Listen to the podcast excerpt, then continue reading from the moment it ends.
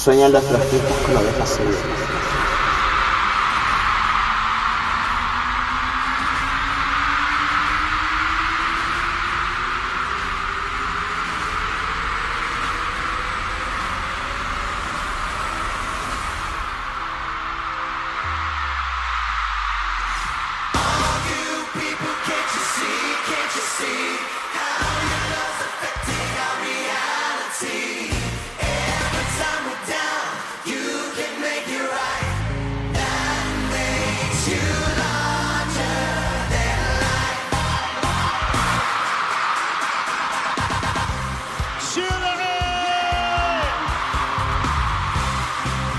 Quiero mencionar algo ahora que estamos grabando.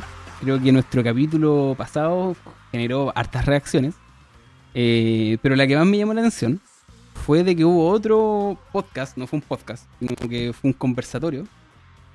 También de los, eh, los compas Ale de Cap, eh, la Rafa y el Gao. Y quería mencionar que de todo lo que vi, me sorprendió el qué fue el sex appeal de ese panel. ¿Por qué? ¿Por qué ese podcast o sea, era, era el- los rockstar de los troscos mientras nosotros estábamos como en pijama, así como recién despertando, con- viviendo todas las penurias de la maternidad y del, de la trabajar hasta tarde, ¿cachai? Y nosotros teniendo que obligarnos a dibujarnos, ¿cachai? Para poder estar como algo condero. Y estos tres weones eran así minísimos, ¿cachai? Como el, el Gabo, así, era como un actor así de, de cine. La, la Rafa y la Ale ¿Pa venían sacadas de una película. ¿Cachai? Era así como otro Una nivel. wea real. Wea real. Así que, pero me Sí. gustó mucho el, el conversatorio que hicieron. Creo que fue un muy a profundidad. Creo que dialoga mucho con lo que con lo que estamos proponiendo desde este podcast. Y ojalá que más gente se atreva a hacer este tipo de, de cosas. Quería Yo- partir ahí el, el pie forzado con eso. Yo, yo No ahora estoy en, pijama y, y cansada por culpa de la Ale, que me tuvo ayer hasta las 3 de la mañana, lo que significó que el león se despertó a las 3 y media. Entonces, Funada. todavía no me puedo recuperar. F de Pero funa. bueno, Todavía no llega el Alejandro de Cap. Ah, otra funa. Vamos a tener que invitarla para el próximo capítulo para descargarse de estas Sí, acusaciones. derecho a réplica. Sí, por lo supuesto. pasamos bien, lo pasamos Hoy- bien.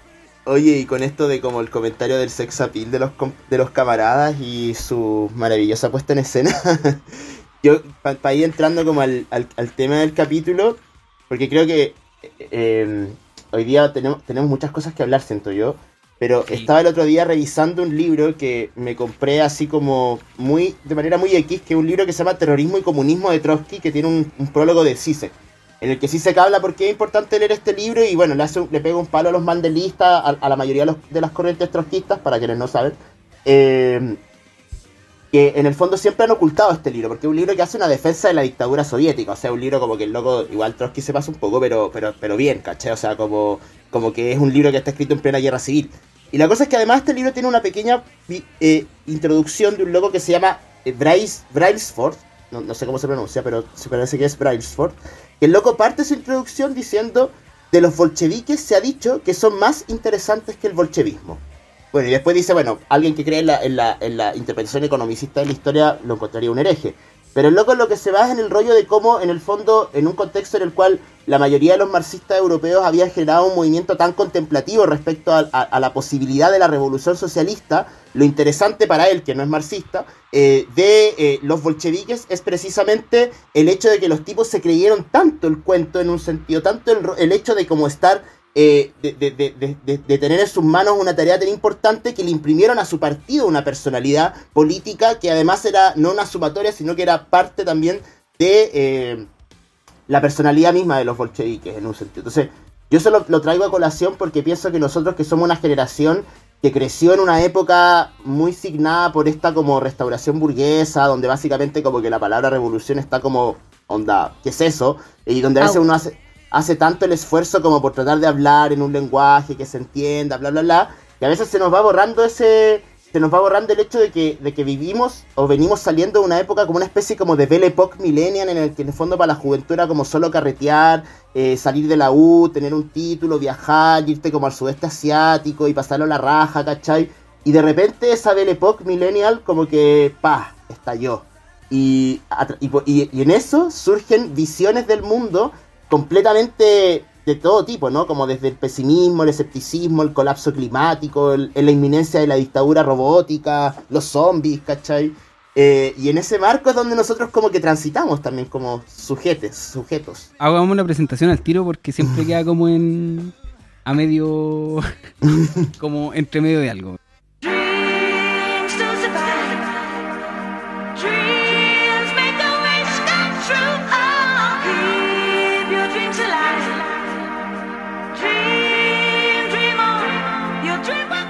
Sean todos bienvenidas, bienvenidos, bienvenides. Esto es Troscosis, eh, su, su, programa trosquista de la semana. Eh, estamos con Joaquín Romero, eh, Bárbara Brito y les habla Carlos Enríquez. Hoy hablaremos sobre un tema que, si bien está en el cotidiano de nuestras vidas, no lo tenemos tan a fondo, o al menos usualmente como criaturas políticas que hablamos de esto, no lo, no lo consideramos en cada una de nuestras discusiones, pese a que es quizás el objetivo máximo de, toda discusión política.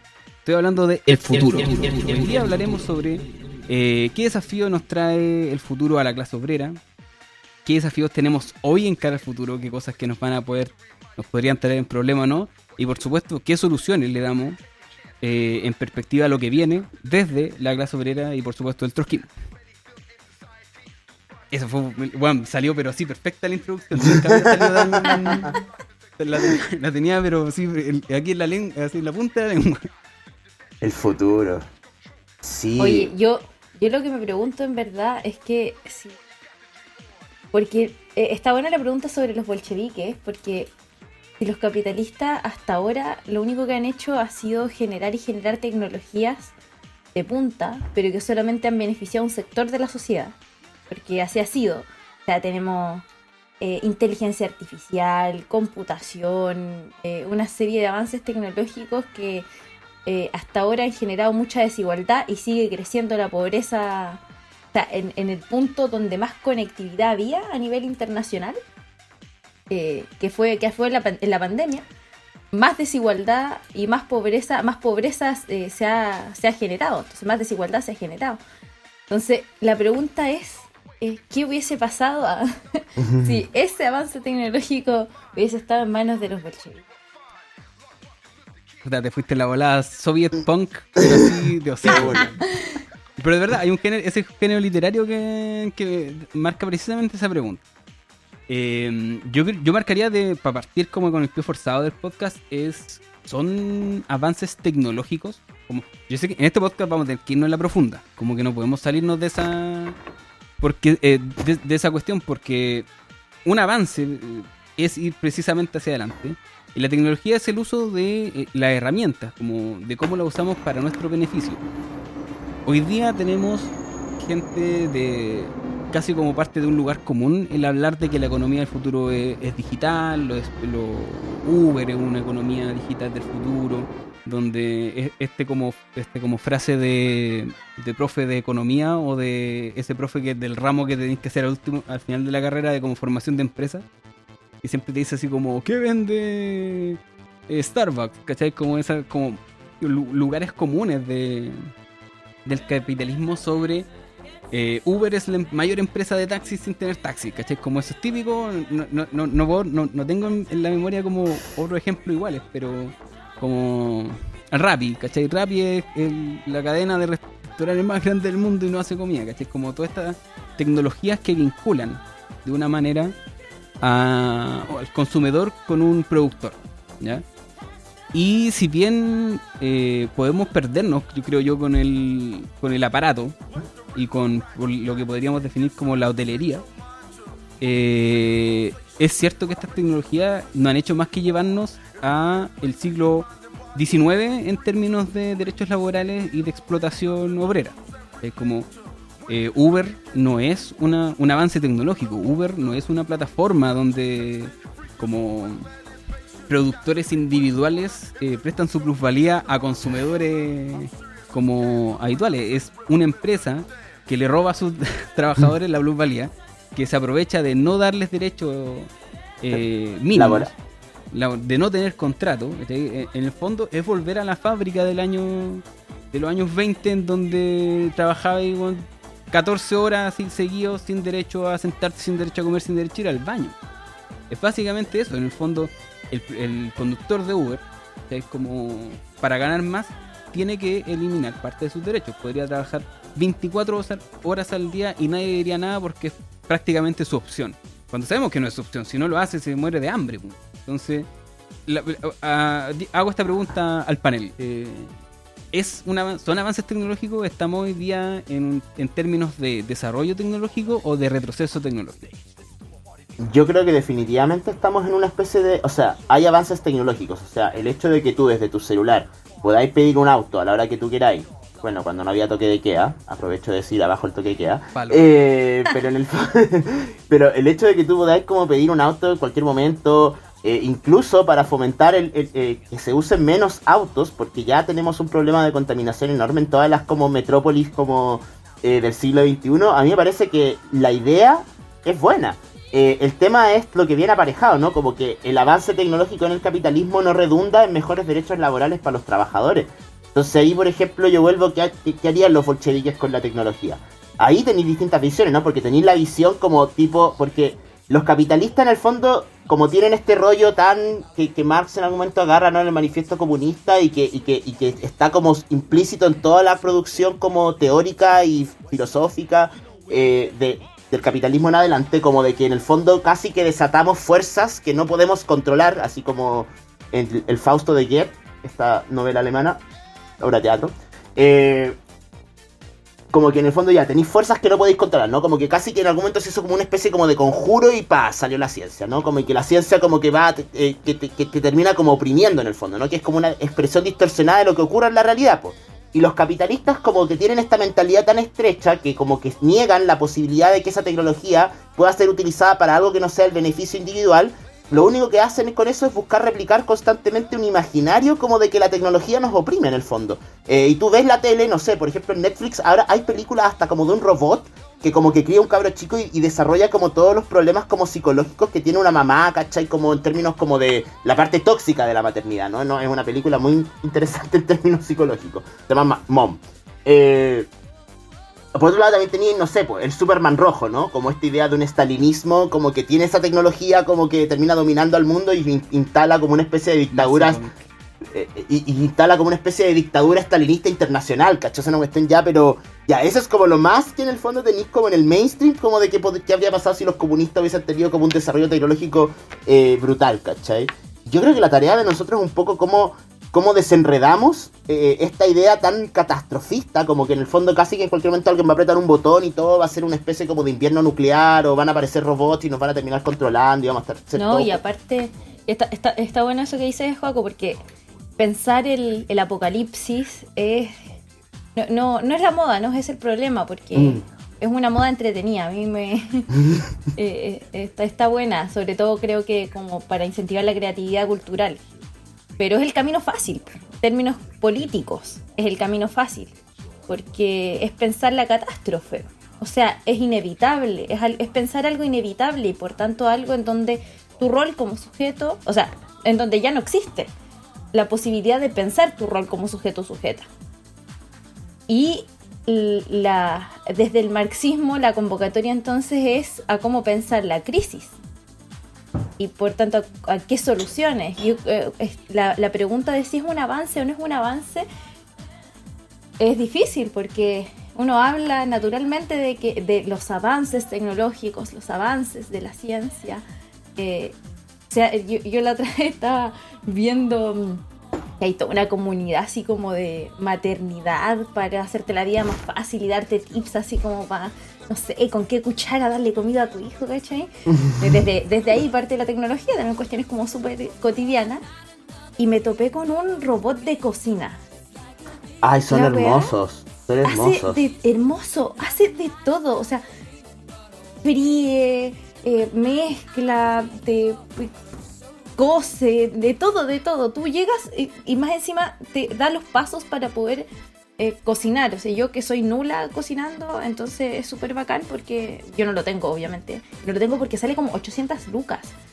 Eh, o sea, es, es, totalmente inalcanzable para cualquier mujer em, eh, hoy. Entonces uno se pregunta, obvio que eso es un avance tecnológico para, porque hay que ponerlo en función de qué, para eh, el, el- el ejercicio, por ejemplo, del trabajo doméstico.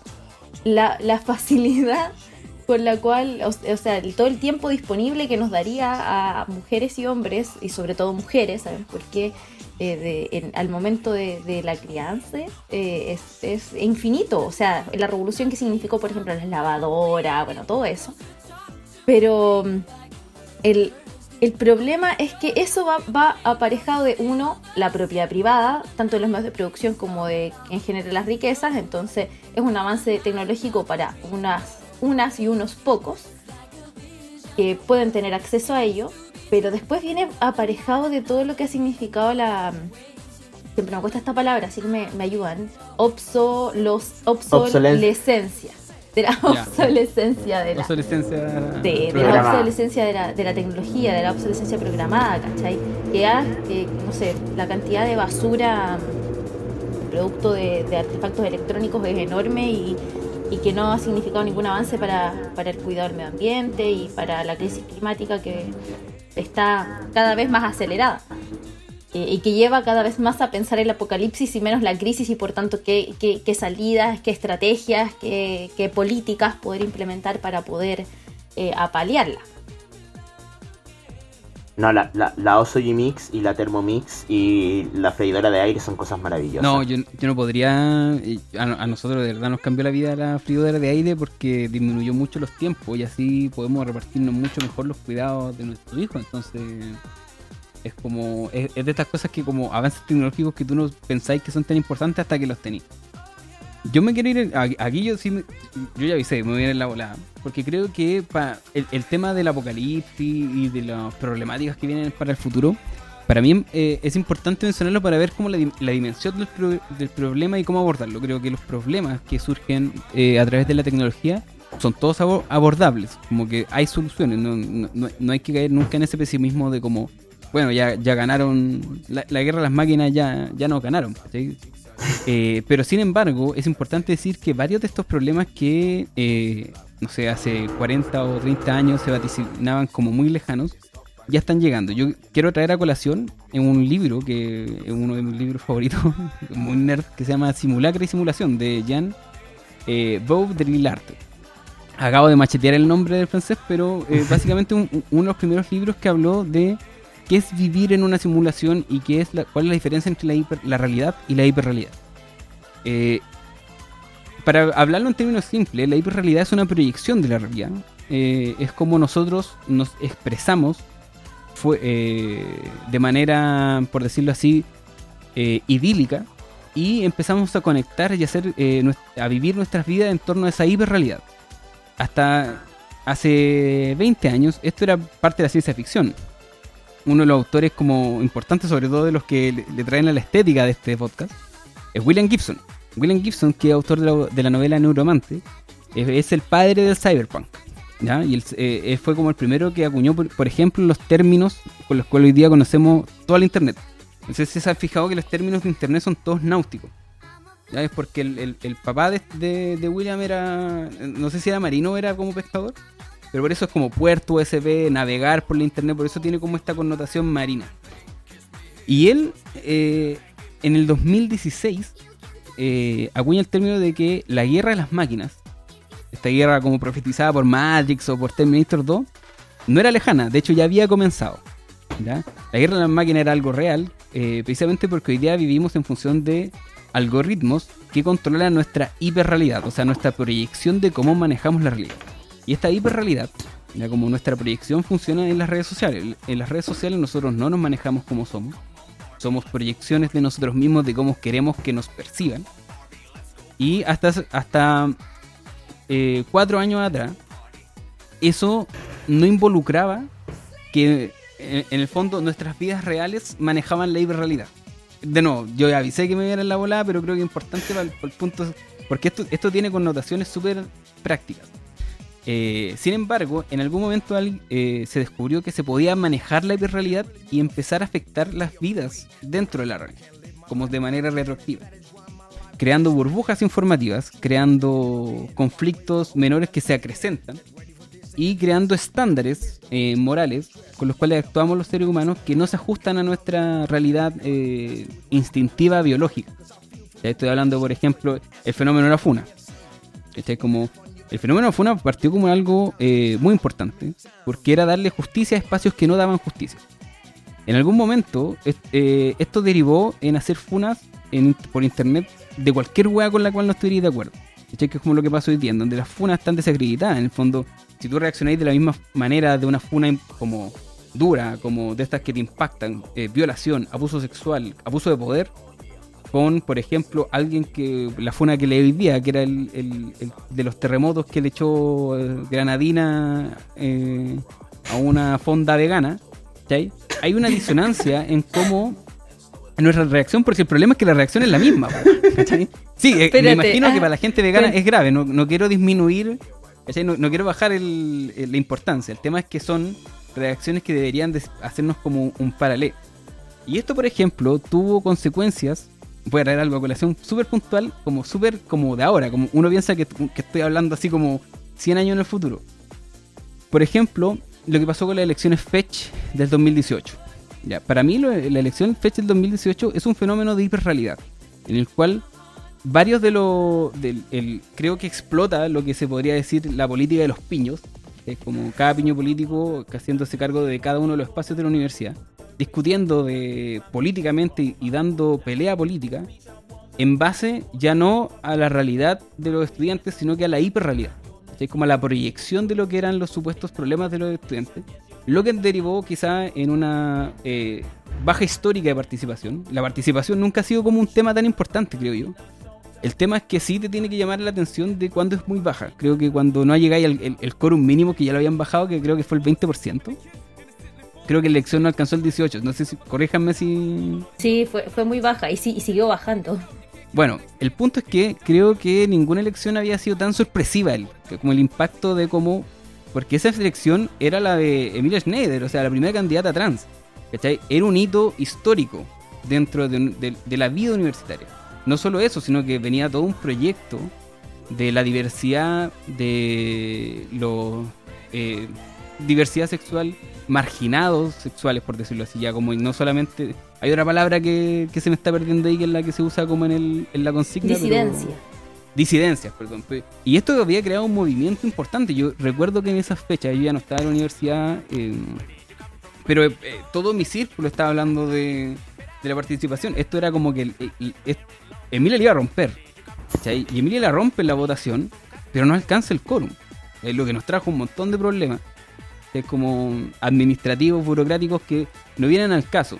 El punto es que uno podría pensar que una vez que Emilia se transforme en presidenta Fetch, o presidenta interina, si vamos a ser como súper, súper como específico en el papel, eh, iba a haber una, idea de hacerse cargo de lo, que, de lo que sucedió a través de la baja participación. Sin embargo, Luego de que, entre medio del año más político que haya existido en los últimos 30 años en Chile, Con una, con una Emilia saliendo en las cámaras, firmando acuerdos, Como participando activamente en la política, ni su sector ni el resto de los sectores logran llegar a su propio quórum del 18%, creo que bajó más a un 16%, ¿cachai? Como que no era, la, no, era que el fondo fuera no fuera importante, sino que había una disonancia entre lo que se estaba proponiendo y lo que pasaba en la realidad.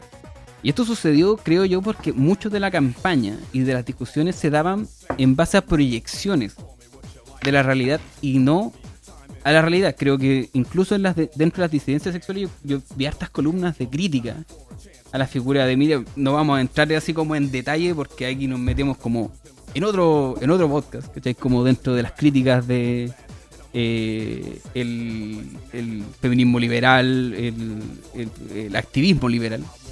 Creo que son, son críticas que se podemos hacer cuando ya hablemos de los candidatos como más programáticos. Pero el punto es que había una disonancia importante dentro de lo que iba a ser esta campaña basada en discusiones, no, no, estoy hablando de discusiones chicas, estoy hablando de discusiones importantes, acaloradas, ¿cachai? dando la lucha política, que no tenían asidero a la realidad porque estábamos peleando una proyección.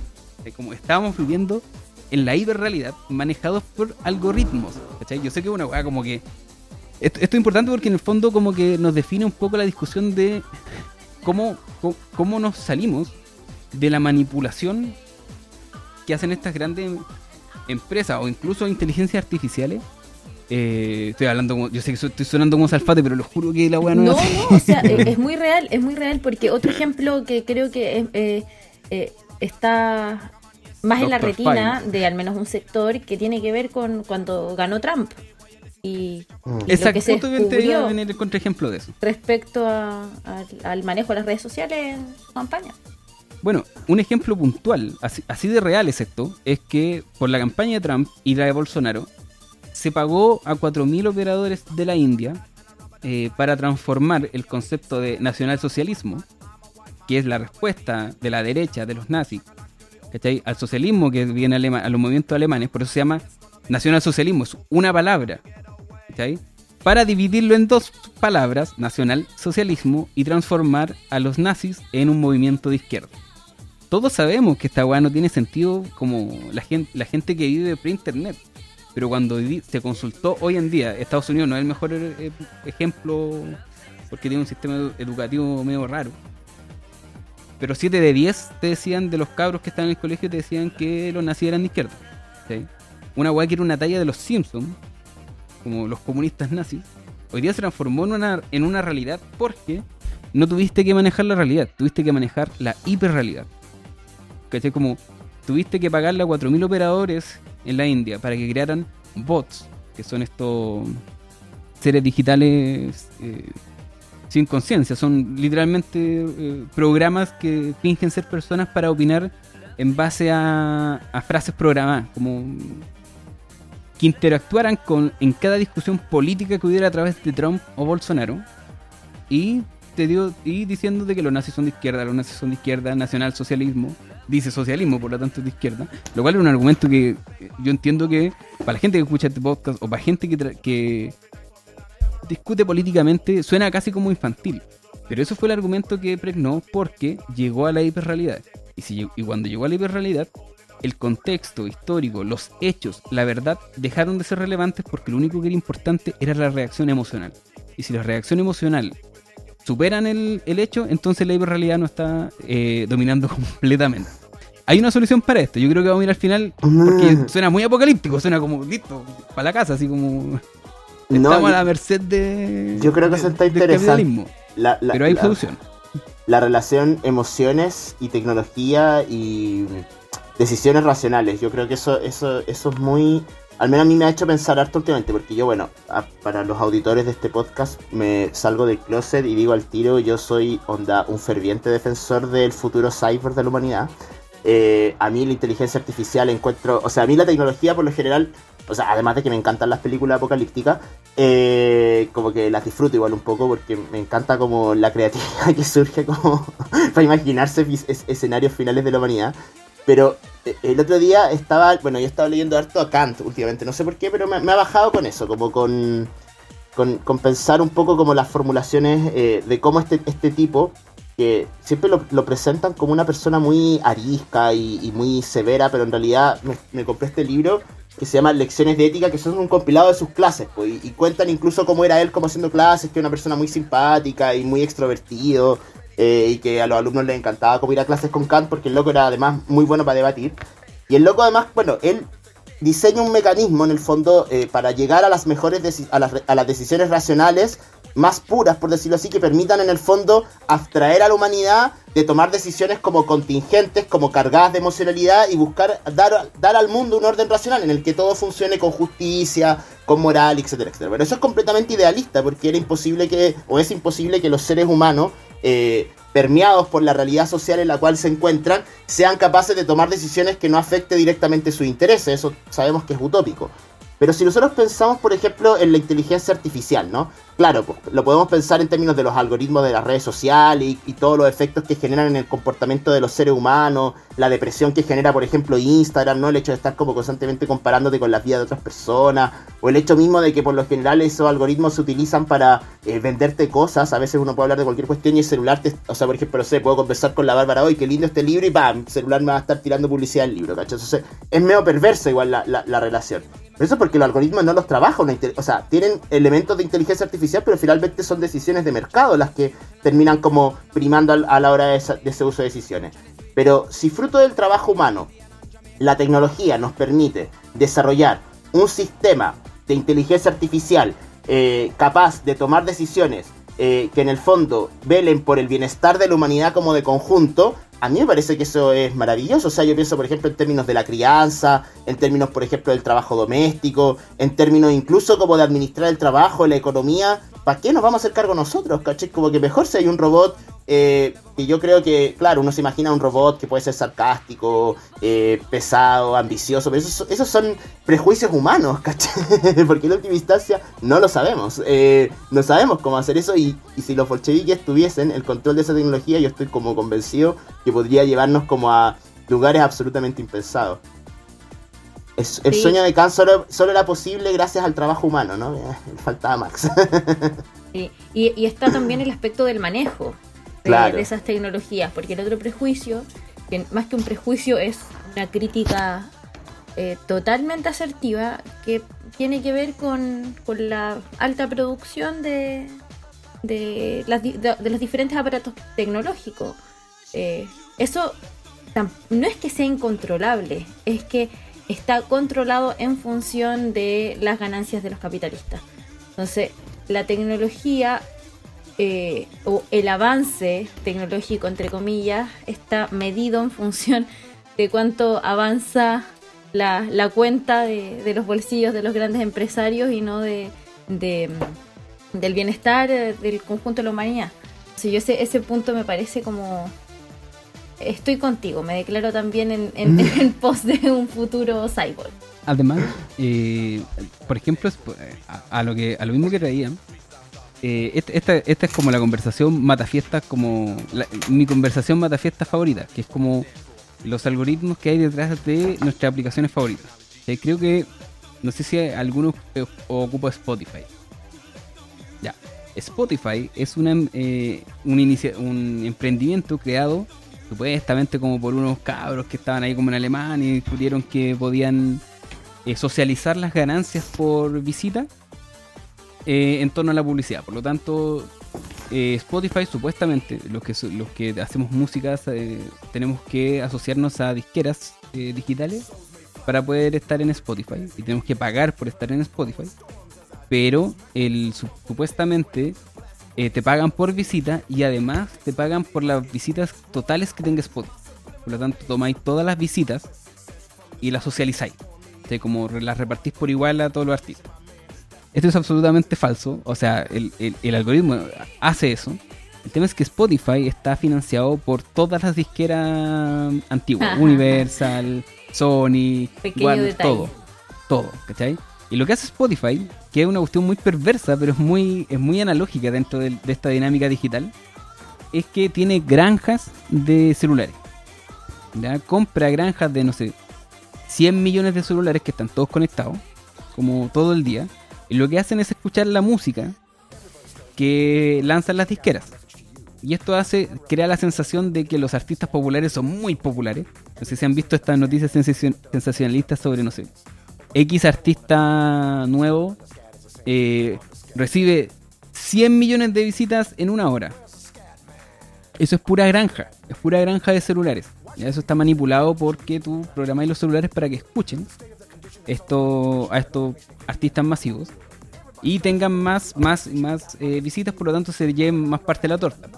Y no solo eso, Spotify inventó una manera de quitarte a aquellos que cuando tenías escuchas como normales, eh, como de artista independiente, creando artistas independientes. Crean artistas Oh. independientes falsos, que no existen, que son parte del de- que los crea Spotify, que son como todas estas listas que como soft piano, al- demás que lo han visto alguna vez, como listas soft piano, eh, white noise, ¿cachai? Como que son altamente escuchadas.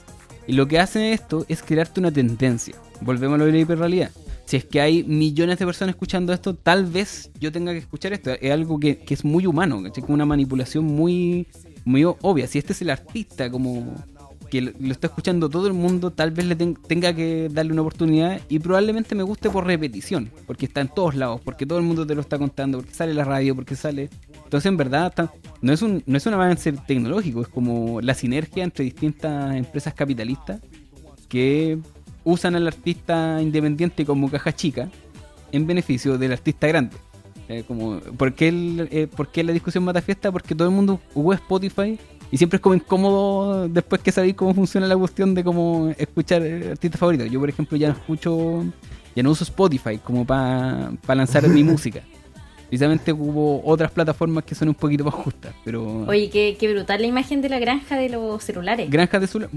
Esto y ojo, esto no es como la conspiración del Dr. File, esto es, abierto, es como algo, algo que, es transparente porque es parte como de las dinámicas de hoy en día. Si buscáis granjas de celulares te van a salir la...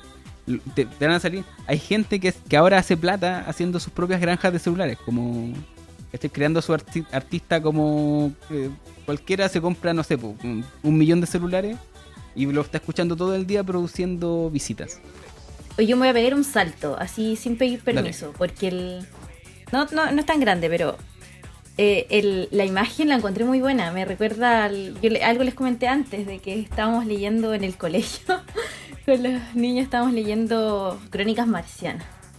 Y yo ah, lo había leído cuando era chica, pero ahora lo estoy leyendo y lo encuentro tan actual.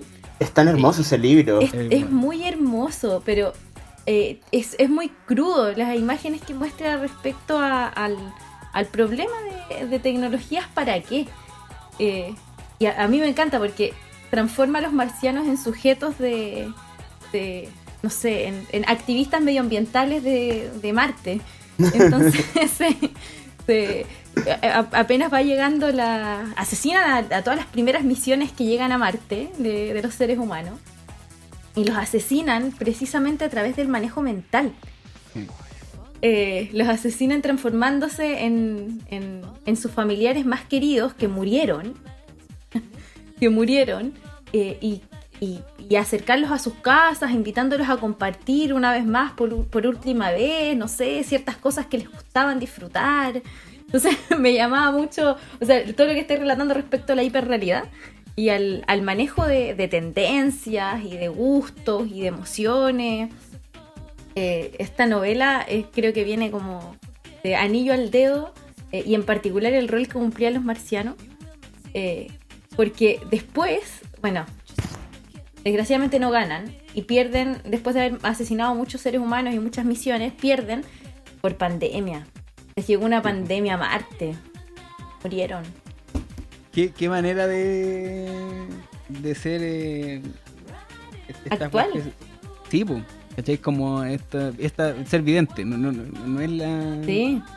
No, y aparte todo el debate de Elon Musk de, de la llegada a Marte, el problema de, de, de, la crisis climática. A mí, por ejemplo, lo que me gusta de Wright Bradbury eh, a propósito de Crónicas Marcianas, bueno, a mí, por ejemplo, Fahrenheit 451 creo que es de mis libros favoritos.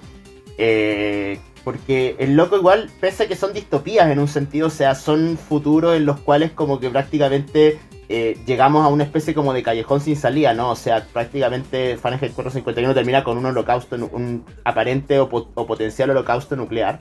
pero aún así, eh, o, y está prohibido reír, está prohibido como leer para no generar emociones en los seres humanos, como ese es el rollo, eh, de que básicamente hay como un pasado nostálgico en el cual como que los humanos pensaban y sentían y eran ellos mismos y que eso fue reprimido por el régimen, eh, en, una, en una crítica muy abierta al macartismo en ese entonces en Estados Unidos. pero pese a eso hay resistencia y pese a eso es posible como a un agente incluso como del, del régimen como ganártelo para la rebelión, ¿cachai? Eh, por eso también me gusta, no sé, eh, Blade Runner, que en un sentido eh, también te muestra como incluso estos robots que son máquinas para matar, pueden generar una, generan una especie como de rebelión, ¿no? Como no es el robot solamente oprimiéndote, sino el robot cuestionando como el sistema capitalista de conjunto. Entonces, porque yo creo que buscar como esa como, un poco como fisura en la cual como que se cuela la posibilidad de que el futuro puede que, porque es muy real, ¿no? O sea, nos queda muy poco tiempo de agua potable, como que el, cambio climático ya está acá, eh, como que tampoco es necesario fantasear como para pensar en un apocalipsis, por decirlo así, porque efectivamente el capitalismo está llevando al extremo las fuerzas productivas, o sea, por algo Elon Musk y este loco Jeff Bezos quieren irse, quieren irse del planeta, ¿no? Y como que todo el mundo como que los ve a los locos, a los cuicos, como, oh, se van a ir de la Tierra porque ya acá no queda nada más y eso solamente fomenta más escepticismo y más desmoralización, obvio. Eh, pero aún así, aunque el futuro sea así de mierda y aunque vivamos en ciudades donde básicamente como que no se puede respirar como aire, aire de verdad, eh, eso no significa que la tarea como de la revolución como que pierda actualidad, al contrario, continúa teniendo vigencia. No, y Ray Bradbury da una, da una salida a eso, o sea, no eran solamente como los grandes intelectuales y millonarios los que viajaban a, a, Marte, en uno de los capítulos muestran a todos los... La, población negra de esclava aún en ese momento de, de, Estados, de Estados Unidos, de América del Sur, Estados Unidos del Sur, para decir América. Eh, marchando por las calles para subirse a cohetes, para irse a Marte, y todos los, patrones ahí de, las casas gritándole, no te voy a pagar el sueldo el próximo mes. era, era, era, era, toda la población negra tomándose Marte. Mira, eh, yo, creo que quiero tomar con lo último que dijo el, Joaquín para dar vuelta a la, primera pregunta que marcaron usted, porque esta es una historia que, que siempre es buena contarla eh, de cuando hablamos de que el capitalismo no es como que viene a la distopía, el capitalismo es la distopía. Y, creo que esas, esas preguntas sobre qué, hubiera pasado si es que los bolcheviques hubieran tenido los medios de producción, tienen respuesta. Y tienen respuesta de por qué no funcionaron. Y este, este es el ejemplo clásico, lo pueden ver en, a más profundidad en el documental eh, de esta gran serie de Cosmos, en la segunda temporada. No me acuerdo cuál capítulo era, que es la historia de Nikolai Vavilov. No sé Diego al lado mío y está sintiendo, es fans de Cosmos. ya.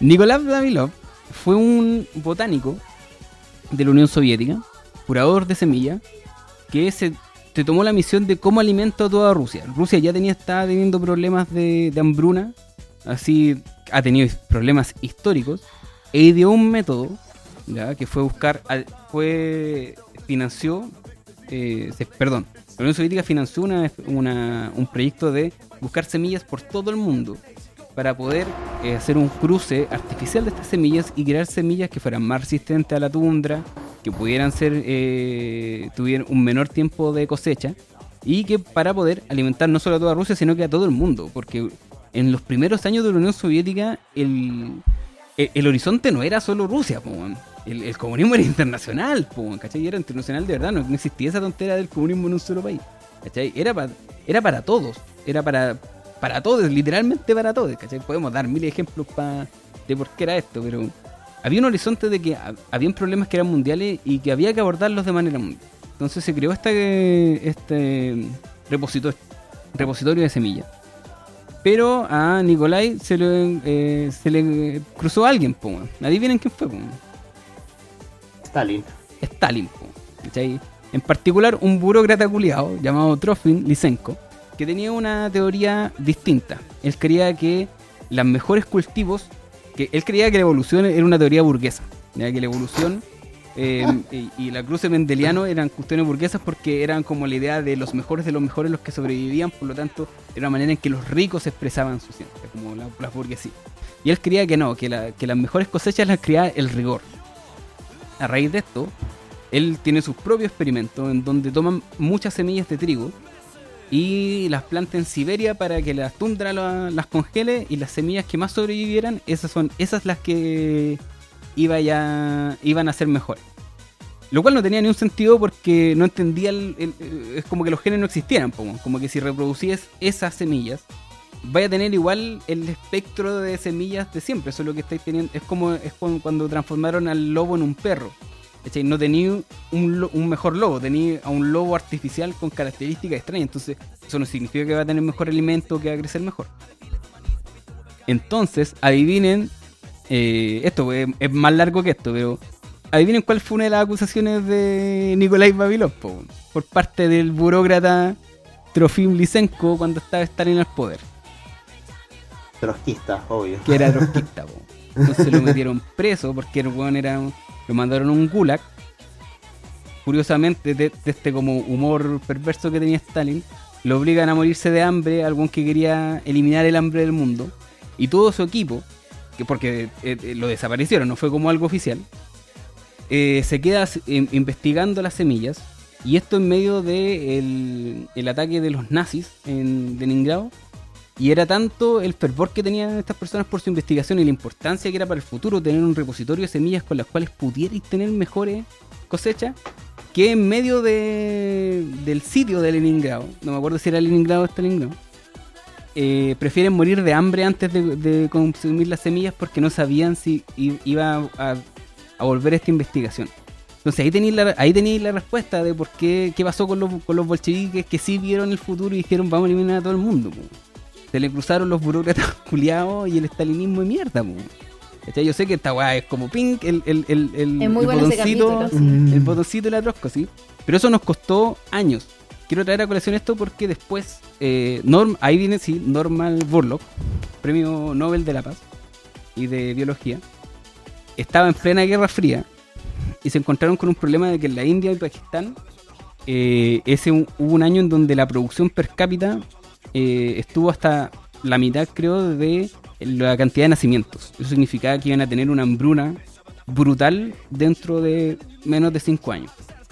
Estamos hablando de países donde eh, la mortalidad infantil era como del 60% y el de las mujeres era como del 70% por tener que alimentar, como morir tratando de salvar a sus hijos. Estamos hablando de la brutalidad máxima del, capitalismo y de la aristocracia. Y este bueno era gringo, no es como un, no un científico soviético, pero encontró la investigación de Nicolás y bueno, tuvo que pelear así día por día para que se la aprobara entre varias investigaciones. Eh, para crear una semilla de trigo que resistiera a una enfermedad que era muy común en Pakistán, que era, creo que se llama el rayo del tallo. Eh, y lo que hizo fue cruzar artificialmente semillas de, trigo y maíz para que fueran más chiquititas, entonces el viento no las botara y pudieran crecer en distintos terrenos. ¿ya? Con eso le salvó la vida a 6 millones de personas por año. Por eso le dieron el Nobel de la Paz. Todo esto a través de la investigación científica bien enfocada que tuvieron los bolcheviques en su momento de que querían eh, llegar al futuro. Por eso cuando hablamos del, realismo soviético, esta estética que era de mirar hacia adelante y decir, pues bueno, tenemos un mundo mejor que, ganar, es nuestra responsabilidad. Creo que es, parte de ese espíritu que, eh, que, los bolcheviques del futuro nos tiene así como... Nos tiene acá, como es parte de la lucha me alargué un poquito por el último, pero en realidad una súper buena historia sobre... Bueno, por último, eh, estos son los padres de los transgénicos. Los transgénicos hoy día están en un debate porque el capitalismo ha transformado a los transgénicos, transgénicos en una herramienta de control, porque patentan las semillas. Pero el problema es la patente, no la ciencia, no el transgénico. Tienen otros problemas. De ahí el problema, el programa de, de El, ese, ese palo que iba dirigido, pero me lo robaste, pero me lo robaste, pero ya, estuvo bien pegado, porque es, exactamente todos y cada uno de los problemas que tenía el problema de Jado. ¿Cachai? Por ejemplo, el, programa de los medios. ¿Cachai? Hiciste una weá para la tele que ya va, en, salida y no hiciste lo que tenías que hacer, que es como, oye, hoy día hablemos de los algoritmos, hablemos de las redes sociales, hablemos de la economía digital, controlemos eso, regulemos eso. La tele ya está bien, regulémosla, pero ya es como medios de comunicación de hace 30 años. esa, es una tarea que nosotros tenemos, ¿ah? que tiene que ver con la actualización programática respecto al, problema de la tecnología, eh, porque en ese terreno, en el terreno de los medios de comunicación, que es verdad, o sea, ya no podemos hablar de, eh, no sé, Oaxaca. Se controlaba la ciudad eh, porque se tomaron también los medios de producción locales, o sea, perdón, los medios de comunicación locales, eh, y desde ahí difundir también su lucha. Ahora necesitamos, para poder llegar a ese nivel, también pensar ya a un nivel de, redes sociales. O sea, la contradicción que tienen las redes sociales, que todos decimos, eh, muchos movimientos en los últimos años se generaron, o, estaba esta tesis, no, el 2011, no, el, el Yo Soy 132 mexicano, me acuerdo, no, lo Em, los indignados de España, ¿no? Se generaron a través de convocatorias eh, de, por, redes sociales, no sé, un, evento, eh, un afiche que se viralizó. Eh, y, y, salieron a la calle decenas y decenas de personas, jóvenes y qué sé yo. Es una de las tesis que se manejaba, evidentemente tiene que ver con, con un medio que, que, expresa o que es el, hilo, el canal de comunicación de, problemáticas y contradicciones reales que tienen que ver con, pobreza, con educación de mercado, con eh, etcétera. Eh, pero me, me, parece interesante eso, o sea, no, no, hay que actualizar el programa en ese punto. No podemos hablar ya solamente como de medios, sino que de comunicación, o sea, para hablar de medios de comunicación no podemos hablar solamente de tele, sino que también tenemos que hablar de Facebook, Instagram.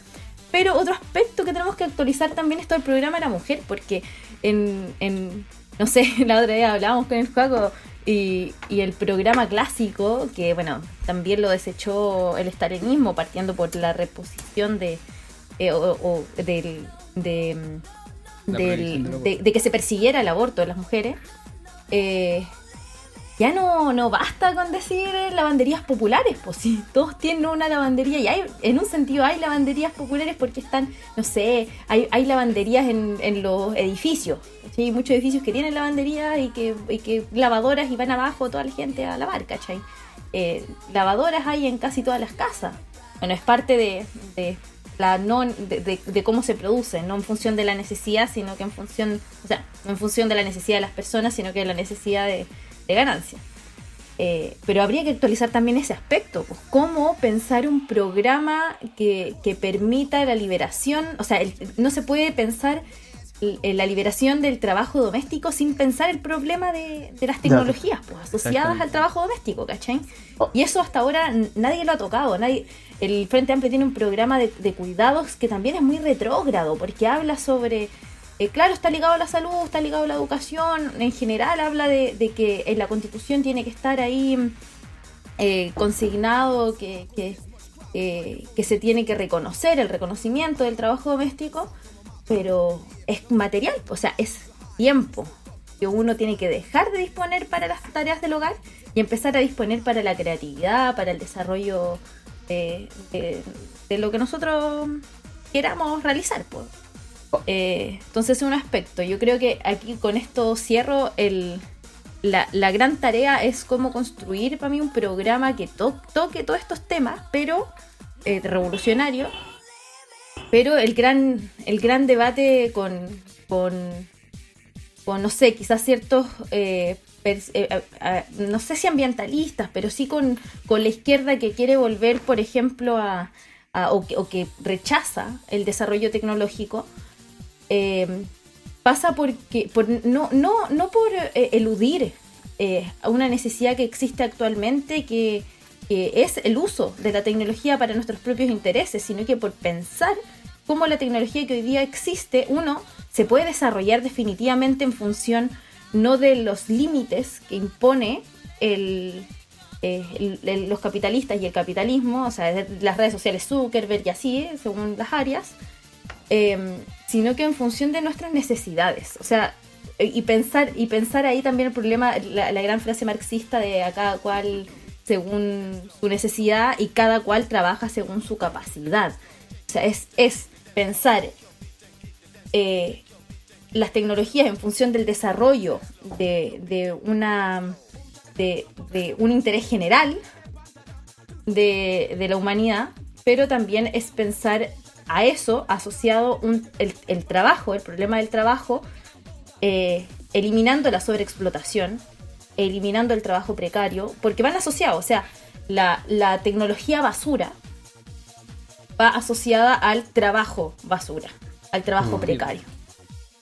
O sea, el mismo hecho, o sea, que hay cosas como, porque, claro, el Programa Nacional de Cuidados que tiene el Frente Amplio eh, parte un poco también del aspecto como de cómo remunerar labores productivas que el sistema considera que no lo son, pues, y que en última instancia tiene un fundamento que es correcto, ¿no? Como ya sí, efectivamente está lleno de mujeres que se encargan de cuidar tanto a sus hijos como a los abuelos, como a un montón de personas, y está bien que ese trabajo se reconozca, pero también nosotros como socialistas pensamos cómo eh, terminamos con los roles de género asignados a ese cuidado en general, ¿no? Y ahí claramente es retrógrado porque en última instancia no piensa en última instancia que hoy día existen un montón de avances tecnológicos que, o sea, todo esto del Internet de las cosas, por ejemplo, o sea, que tú ya tu casa la puedas manejar desde tu celular, que es como lo que se viene, ¿no? Con el 5G y todo eso. O sea, yo eso lo encuentro maravilloso, porque en última instancia incluso ni siquiera tenéis que pensar en lavanderías populares. Podéis tener... El problema de la tecnología es que es carísima.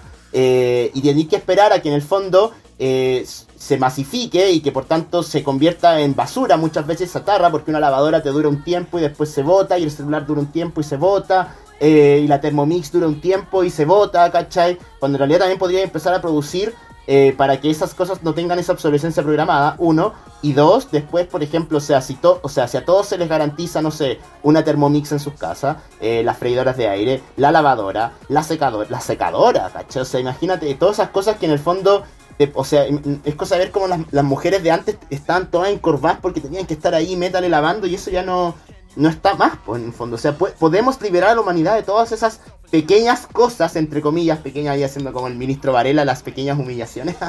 no, no me fueren por eso, ¿ah? pero me refiero como de que son cosas que a veces pasan imperceptibles, por eso. Fue una mala elección de palabras. Dale, no, dale, dale. Caso te porque ya te... Esas cosas que pasan imperceptibles, pero que constituyen en el fondo la opresión de conjunto, ¿no? El tiempo que gastáis lavando, el tiempo que gastáis cocinando, el tiempo que gastáis cuidando al abuelo. Cuando podéis tener un robot que cuida al abuelo, es un robot que te cocine y otro robot que te lave, o sea, maravilloso, ¿cachai? Como que el robot es feminista, el, robot. Eh, y para cerrar en la idea de la tecnología, porque, y, una cosa que tocó la Bárbara respecto a la nostalgia. Eh, esta nostalgia que hay en la izquierda, como no, es que antes cuando no teníamos redes sociales la gente era más inteligente y la weá, no sé qué, como que de repente sale gente como de cierta edad, medio izquierda boomer, por decirlo así, como que tiene izquierda flaño. Eh, como una especie de rechazo a la tecnología, y yo la encuentro muy poco marxista en última instancia, porque la base y el fundamento de la teoría marxista y de la posibilidad y de que el socialismo no es una perspectiva utópica, sino que es algo concreto, real, material, que es posible, reposa sobre la idea de que el capitalismo liberó las fuerzas productivas de la humanidad que ninguna otra sociedad pudo. O sea, ¿por qué fracasaron las revueltas esclavistas, las revueltas campesinas, incluso las revueltas indígenas en su momento? Porque no existía la posibilidad de socializar la riqueza, sino que solamente socializaba la pobreza. Eh, y ahora, con, con, el, con, los avances de la tecnología, tenemos como la posibilidad más concreta todavía de que no se socialice la pobreza, se socialice el bienestar de toda la humanidad. Eh, esa es la idea, una de las ideas y para los que no son marxistas, o sea, para, para quienes quieren volver a la tierra, no son mm. marxistas. Eh, el, debate ahí es, que eh, es, es apocalipsis, o sea, ya no es capitalismo, no, es socialismo barbarie, es, es socialismo o apocalipsis. Claro. Entonces, entonces la cuestión es, eh, hoy día, no sé, los estudios dicen, es claro, los niveles de dióxido de carbono en el medio ambiente, de carbono en el medio ambiente están a están aumentando cada vez más, el calentamiento global está avanzando cada vez más. Eh, eso era lo mismo que sucedía en extinciones masivas anteriores que se registraron, em, eh, que se han registrado por parte de la arqueología y de parte de la, de la ciencia. Eh, es una realidad. hay todo un debate de si estamos avanzando o no a bueno, la sexta, la séptima extinción masiva o qué sé yo, pero entonces necesitamos y requerimos, ¿por qué no podemos pensar tecnología para poder apalear la crisis medioambiental? ¿Por qué no podemos eh, destinar muchos recursos para poder... Eh, es al revés, me parece, mm. hoy. En vez de estar financiando millonarios culiados yéndose al espacio porque la mitad de esos financiamientos es parte de los estados. Y después eso, es súper importante. El, el, el, Elon Musk y el Beso, la mitad de la, de la plata que gastaron en todo eso, lo gastaron todos los trabajadores y trabajadoras norteamericanos. Sí, o sea, si queremos, para volver a la Tierra necesitamos la tecnología, hoy más que nunca. Exactamente. Y, y después dos ejemplos, o sea, primero volví a volver al capítulo anterior, la batalla de Chile y, el, y, el, y este comentario en redes que se suscitó de que antes la gente era tan educada y no sé qué. Y es como, es gente que se educó como, que, que con suerte alcanzó tercero básico, cuarto básico, quinto básico. Eh, como en última instancia, o sea, que la experiencia histórica los empuja a tomar un papel, a jugar un rol histórico, pero hoy día, con las redes sociales, por cómo la gente se entera de lo que pasa a nivel internacional, o sea, eh, eso es muchísimo mayor en un sentido. O sea, el acceso al conocimiento que tienen las nuevas generaciones, eh, incluso si lo comparáis en ese estándar como nostálgico, eh, no tiene ningún sentido. Porque hoy día, por ejemplo, mucho se comentaba, ¿no? Como de que la primera línea se inspiró en Hong Kong, en Cataluña, en Francia, en el chaleco amarillo, en lo que pasó en Ecuador, o sea, cosas que pasan a miles y miles de kilómetros de distancia de lo que pasa en Chile, pero que los cabros chicos eh, secundarios veían a través de, de, sus celulares lo que pasaba y bueno, bueno, vale, esto es lo que hay que hacer, ¿cachai? Entonces, incluso en herramientas de internacionalismo, eh, ahí aprovecho a hacer spot, eh, propaganda publicidad a la izquierda a diario, eh, incluso en herramientas internacionalistas, o sea, un militante puede estar en Indochina y puede meterse a su celular, o sea, en Vietnam, Indochina, que, que retro, eh, puede meterse a su celular en cualquier parte del mundo y puede ver la línea, la línea política y lo que están discutiendo sus compañeros en, no sé, Europa, América Latina. Eh, eso yo lo encuentro, no sé, maravilloso. Maravilloso. O sea, para mí la tecnología es el futuro.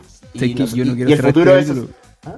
No quiero cerrar el capítulo, estoy así, pero arriba de la pelota. Creo que este capítulo ha estado hermosísimo.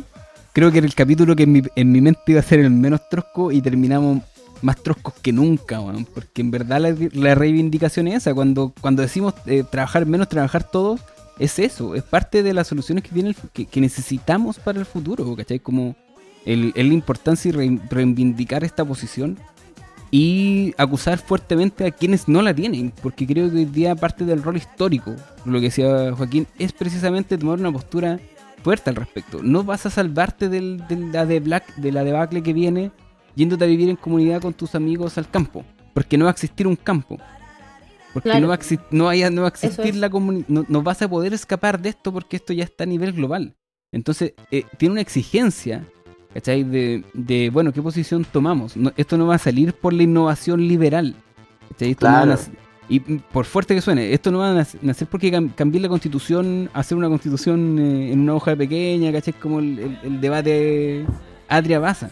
¿cachai? Como necesitamos eh, tirar esta lucha para adelante, necesitamos la vanguardia. Como O sea- la invitación es esa, esa, ¿cachai? Cuando, cuando les decimos, lanzamos candidaturas, cuando lanzamos programas políticos, y cuando estamos en esta lucha es eso, es como, bueno, la vanguardia de lo que te viene es esta y, y no vas a poder escapar de esto, como que no, ni siquiera es como una, ya, ya ni siquiera es opción, es parte de nuestro rol histórico eh, tomar esta posición, creo yo. Como- O sea, es que las visiones apocalípticas son las visiones de la burguesía, las visiones como de la- del, del holocausto nuclear, el de humano la, plaga, de la guerra permanente, de incluso individualidades tendiendo a lo salvaje, estos grupos como terroristas, eh, anarco-veganos, como ese tipo de cosas. Claro, nos van a acusar quizás de modernistas y de no ver la crítica a la modernidad, y yo creo que eso no es, no, no es eso. Nuestra crítica a la modernidad es cómo la tecnología servía a una clase minoritaria versus eh, a- a oprimir al resto de la humanidad, y eso puede ser distinto. O sea, eh, eh, la tecnología la crean además los trabajadores. Eh, los trabajadores tienen el conocimiento para poner esa tecnología al servicio de los avances de toda la humanidad. O sea, yo pienso cosas que incluso antes eran impensables, como por ejemplo los cambios de sexo eh, para todas las personas Sí. trans. O sea, eh, los avances médicos están llegando ya a niveles en que eso podía hacer muy feliz a una persona, como que, como que cosas que antes eran impensables, impensables. Oye, eh, ya. Tenemos, que cortar, ¿no? cer- cerremos. eh, ya no, eh, no hagamos las recomendaciones porque eh, creo que está bueno este nivel. No, no nos bajemos de, de- de- de este tren, de este cohete. O sea, y aparte Eh, hicimos una serie de recomendaciones sí, en, en- sí. en el... Yo, eh, cada uno tiene un- una solución, con- así como solución para el futuro o propuesta futurista, futurista, así como pensándolo para tirando la pelota para adelante, como hagamos, hagamos ese ejercicio, ya no, no para ahora, sino que para adelante. La inteligencia artificial para, o sea, para la crianza, por ejemplo. Que un robot como que se encargue como de criar a los niños y yo estoy seguro que serían niños muy felices. Mira, yo, yo, creo que los robots tienen que estar dispuestos para generar el ambiente necesario que te permita a ti criar. No, ese es como el debate con, A que ve como el con tu antiguagua. suegra, ¿cachai?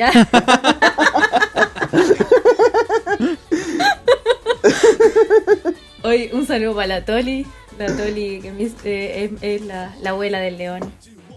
Ay, Genial. un saludo. son- no, no viviría sin ella. una tú, reivindicación Carlos? histórica. Ya yo, yo tengo escrita mi... eh, yo propongo los, los, eh, los neosoviets o los cordones neoindustriales. Como, que, es la mi- que es modernizar esta idea que, que era la ganadora y que creo que hoy día todavía es la ganadora, pero hay, hay que tirarla para adelante. pues, ¿cachai? Como por ejemplo, un poco lo que decía, eh, a- no solo vincular el desarrollo tecnológico con la producción, sino que transformar a los sindicatos como centros neurálgicos de construcción social. O sea, como a través de estas redes, de las redes digitales, coordinar la producción y coordinar los esfuerzos para repartirlas ante todos. ¿cachai? Como es como full, toma, ahí tenía un, Es que la- un nuevo la cordón econom- industrial. La economía centralizada va a funcionar maravilloso con todo esto. Eso es, eh, Y mira, y para eso eso, es transición al socialismo. Me voy a- me voy a Carlos está pensando cuñas. transición al socialismo, vanguardia obrera. Me voy a tirar todas O sea- las cuñas. Porque para eso necesitáis una revolución permanente, una revolución permanente tecnológica. ¿Cachai? Necesitáis una innovación obligatoria de tecnología y técnicas de producción. ¿Cachai? Y, y ya Y con la tecnología último- que hay, Y ya para la última etapa nos lanzamos con el comunismo espacial gay totalmente automatizado, ¿cachai? Sí, eso qué sería mi hermoso. propuesta. Ahí- ahí No, nos van a yo, yo acusar. quiero lanzar una, una actual, una actual así de, Ya, dale, dale. de hoy, que tiene que ver con, con la renacionalización de los recursos naturales eh, y la y la, la, re- la- la renovación en- eh, de, de- de- de lo que significa la producción del cobre y el extractivismo, por ejemplo, que en Chile es todo un problema. Pero que hay que pensarlo, o sea, solamente en manos de los trabajadores se va a poder repensar en función también del cuidado de la naturaleza. O sea, no se trata de eh, eliminar áreas enteras de, de- de trabajo y de eh, y de producción, sino que de, de repensarlos, de reformularlos. Sí, Y eso evidentemente no va a ser de los capitalistas. ya hay muchos trabajos científicos que en el fondo se han eh, orientado a pensar cómo reconstruir ecosistemas enteros. O sea, esa tecnología ya está. La transición al socialismo es mucho más rápida, incluso para nosotros que a principios del siglo XX, porque la tecnología, incluso como ha avanzado, Claro. nos va a dar la, posibilidad de que, nos- de, que una de que unas dos generaciones más adelante, si es que nuestra generación triunfa, eh, podamos como eh, heredar un mundo que no sea el, el final, el final de todo, sino que el inicio de una nueva historia. Bueno, y el llamado también es a que, a que para no, pa no terminar tan apocalíptico, y, eh, eh, estamos hablando ya de nuestro rol, o sea, ¿qué, Sí. qué sociedad queremos construir ahora eh, para poder afrontar también la, la crisis ecológica? Pero el, el llamado es a, a- a- a tomar a tomar partido, o sea, no porque lo Sí. otro es, claro, meternos a redes sociales, sacar ahí sus TikTok, ¿cachai? Y, y hablar de, de lo terrible que es el mundo, de que, de que no sé, abrirse, abrirse a la pregunta de que, de que somos los sin futuro.